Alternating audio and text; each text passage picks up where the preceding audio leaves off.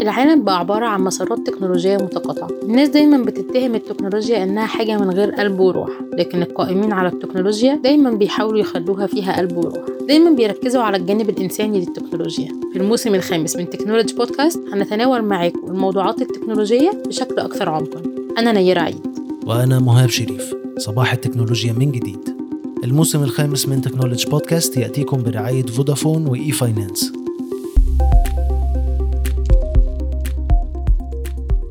أربعة مليار جنيه إيرادات بنية خلال 2022 الشركة تستهدف الإدراج المزدوج قريبا في بورصة مصرية وأخرى أجنبية. التوسع في السعودية بالتعاون مع شركة الفنار خلال أسابيع. نطلق شركة إن شاء الله هتكون خلال الأسابيع اللي جاية بالتنسيق بيننا وبين شركة الفنار. السعودية. الشركات المصرية التي تتبع أفضل الممارسات العالمية تمكنت خلال السنوات الأخيرة من أن تضع بصمة مهمة في كثير من القطاعات وتتحول لشركات إقليمية كبيرة قادرة على تحقيق طفرات في الصناعات المختلفة. في صناعة قائمة على العقول المصريين يقدروا يتفوقوا بمنتهى السهولة وإذا كانت الصناعة متعلقة بالتكنولوجيا والاتصالات فمكان مصر بيتيح لها مميزات أكبر ممكن تعتمد عليها في التفوق في الصناعة دي اللي بتأتي ضمن أكبر قطاعات الدولة نموا في السنين الأخيرة. من خمس سنين بالظبط ظهرت واحدة من الشركات المهتمة جدا بقطاع تكنولوجيا المعلومات في مصر وهي شركة بني. بني من أول يوم بتركز على إنها يبقى عندها عدد من المشروعات المختلفة ومترابطة في نفس الوقت في قطاع تكنولوجيا المعلومات. ولو قدرت بني تحقق رؤيتها ده هيعمل نقلة كبيرة جدا في قطاع تكنولوجيا المعلومات في مصر. وفي وضع مصر من الأساس كمطور لخدمات تكنولوجيا المعلومات. الشركة بتحاول إنها تجمع حوالي 4 مليار جنيه بنهاية السنة دي وده اللي قدرت تحققه فعلا وفق كلام المهندس والدكتور أحمد مكي رئيس مجلس إدارة الشركة اللي هو ضيفنا النهارده. في أحداث كتيرة حصلت. في تحديات برضو على مستوى العالم اقتصاديا والجميع متأثر بيها. الحمد لله قدرنا نتعامل مع الكلام ده بحيث إنه نجهز الشركة ونستمر في خططنا في المرحلة اللي جاية. السنة الجاية برضو هيكون فيها بعض التشالنجز هيبان خلال الفترة اللي جاية مين القوي القادر إنه يتعامل مع التحديات ومين اللي مش هيقدر يتعامل معاها وممكن يلاقي حلول مختلفة يعني.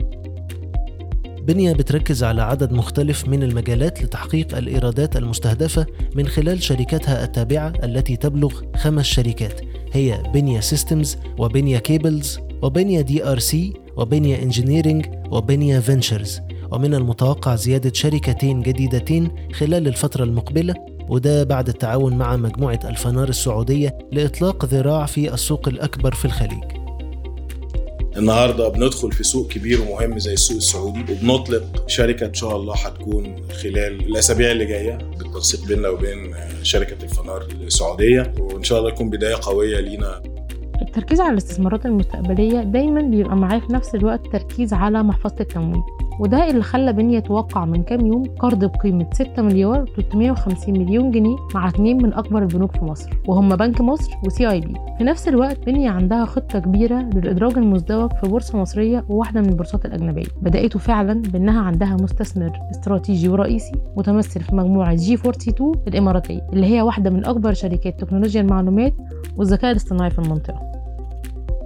أيضا دخول شريك استراتيجي معانا مستثمر في زيادة رأس المال للشركة زي مجموعة G 42 وتم توقيع اتفاقية الشراكة في جايتكس الشهر اللي فات.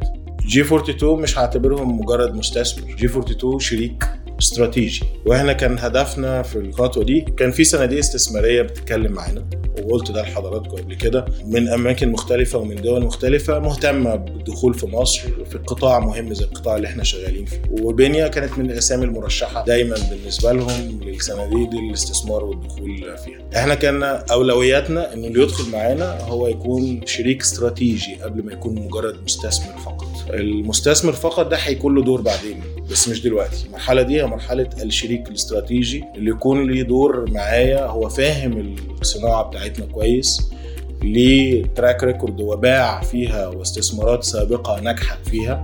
فبالتالي بنكون هنا بنكمل بعض وبهذه الشراكة بتكون خطوة مهمة لينا إحنا الاثنين الطرح البورصة ما زال قائم. والنهاردة ده هنا هيكون أحد الحاجات اللي بتأهلنا بقى لطرح مزدوج كمان مش طرح فقط في السوق المصري. اختيار التوقيت نسبة ده كلام هيكون سابق لأوانه دلوقتي. ده هيتم مناقشته من خلال مجلس الإدارة والشركاء. بس النهاردة ألف به كده طرح قبل أي طرح بتعمل اكتتاب خاص قبليه. فده نعتبر إن هو في اكتتاب خاص بيتم على مراحل يعني مرحلته الأولى هو الحمد لله بيتم بنجاح وأنا كنت أعلنت اوريدي لحضراتكم من أربع شهور إن إحنا بنجهز اكتتاب خاص والحمد لله هو تم إنجاز أول مرحلة ليه بدخول هذا الشريك الإستراتيجي. اكتتاب خاص بتبقى خطوة اللي هي زي ال pre IPO أو ما قبل ال IPO. فاحنا هنستمر أيضا في ذلك في نص الأولاني من 2023 إن شاء الله.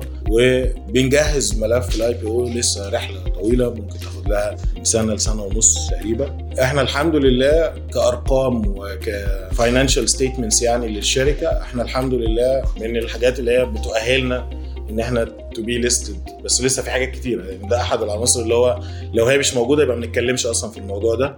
إحنا الحمد لله 2018 19 20 21 الشركة قابلتها positive فإحنا شركة معتبر في عندنا نجاح. نمو اولا في العوائد من سنة لسنة ونمو أيضا في الأرباح متوسط 35% من سنة لسنة. من أول ما بدأت شغلها في مصر وبنيا حاطة قدامها هدف أساسي إنها تتوسع في السوق الأفريقية باعتبارها امتداد طبيعي لمصر. إن شاء الله مصنع الكابلات بإذن الله بنيا Cables إن شاء الله في الربع الأولاني من 2023 هيكون جاهز للتشغيل التجريبي. واجهنا بعض التحديات اللي هي منها دخول خطوط الإنتاج دخول بعض المستلزمات الإنتاج للأسباب المعروفة للجميع. ولكن الحمد لله قدرنا برضو نوجد حلول بحيث ما نأخرش أكتر من اللي إحنا كنا ناويين ليه لإنشاء هذا المصنع لأنه بالنسبة لنا أي تأخير لإطلاق هذا المصنع هو خسارة. يعني إحنا بنخسر. فبالتالي إحنا عايزين نسرع ده لأنه بدأ يجي لنا زي ما قلت لحضرتك السنة اللي فاتت. already كان في اهتمام من كذا بلد في أفريقيا لحجز بعض نسبة من المنتج المتوقع إن شاء الله. وأيضا السوق المصري. والنهارده في لينا تباحثات مع بعض الدول الأفريقية والمشغلين في هذه الدول لحجز نسبة من الإنتاج والتصدير. هنا وجودنا في أفريقيا فهيبقى الكيبل هيبقى made in Egypt made in Africa فالنهارده أنا بعظم النهارده دور التصنيع في أفريقيا. النهارده في اتفاق ما بين الدول الأفريقية من خلال الاتحاد الأفريقي ومن خلال المنظمات التابعة للاتحاد الأفريقي زي Smart Africa أفريقيا الذكية. النهارده أهمية التعاون الأفريقي الأفريقي في قطاع الاتصالات وتكنولوجيا المعلومات وتحويل أفريقيا خلال السنين اللي جاية إلى قارة smart smart أو قارة ذكية. بنيا بتسعى إن هي يكون لها دور كبير في هذا التحول أو التحرك الأفريقي اللي بيتم. وإحنا مؤهلين لذلك. مؤهلين لذلك عشان إحنا من مصر ومؤهلين بالتاريخ. وبالجغرافيا وبالقدرات البشرية اللي موجودة وضفنا عليها بقى ال track record أو المرجعيات أو الامارات اللي بنتها بنيا خلال السنين اللي فاتت. فإحنا متحمسين قوي إنه مصر لازم يكون لها دور كبير في هذا القطاع في أفريقيا. مفيش خلاف العالم كله متفق إنه أفريقيا هي قارة الفرص أكيد والتعامل مع الفرص اللي موجودة في أفريقيا. حجم الفرص اللي موجودة في أفريقيا في قطاع الاتصالات وتكنولوجيا المعلومات خلال العشر سنين اللي جاية هيتخطى التريليون دولار. قطاع الاتصالات والتكنولوجيا من أفضل القطاعات المرشحة للنمو سواء في مصر أو العالم. وخلال الفترة المقبلة مصر من الممكن أن تستفيد بقوة من الحراك الإقليمي والقاري تجاه التحول الذكي وبالاعتماد على الشركات المصرية من المتوقع أن تحقق مصر قفزات متتالية في المجال التقني لتعيد بذلك ريادتها في القارة والمنطقة. Technology Podcast برعاية فودافون وإي فاينانس مزيد من التغطيات على Technology dot news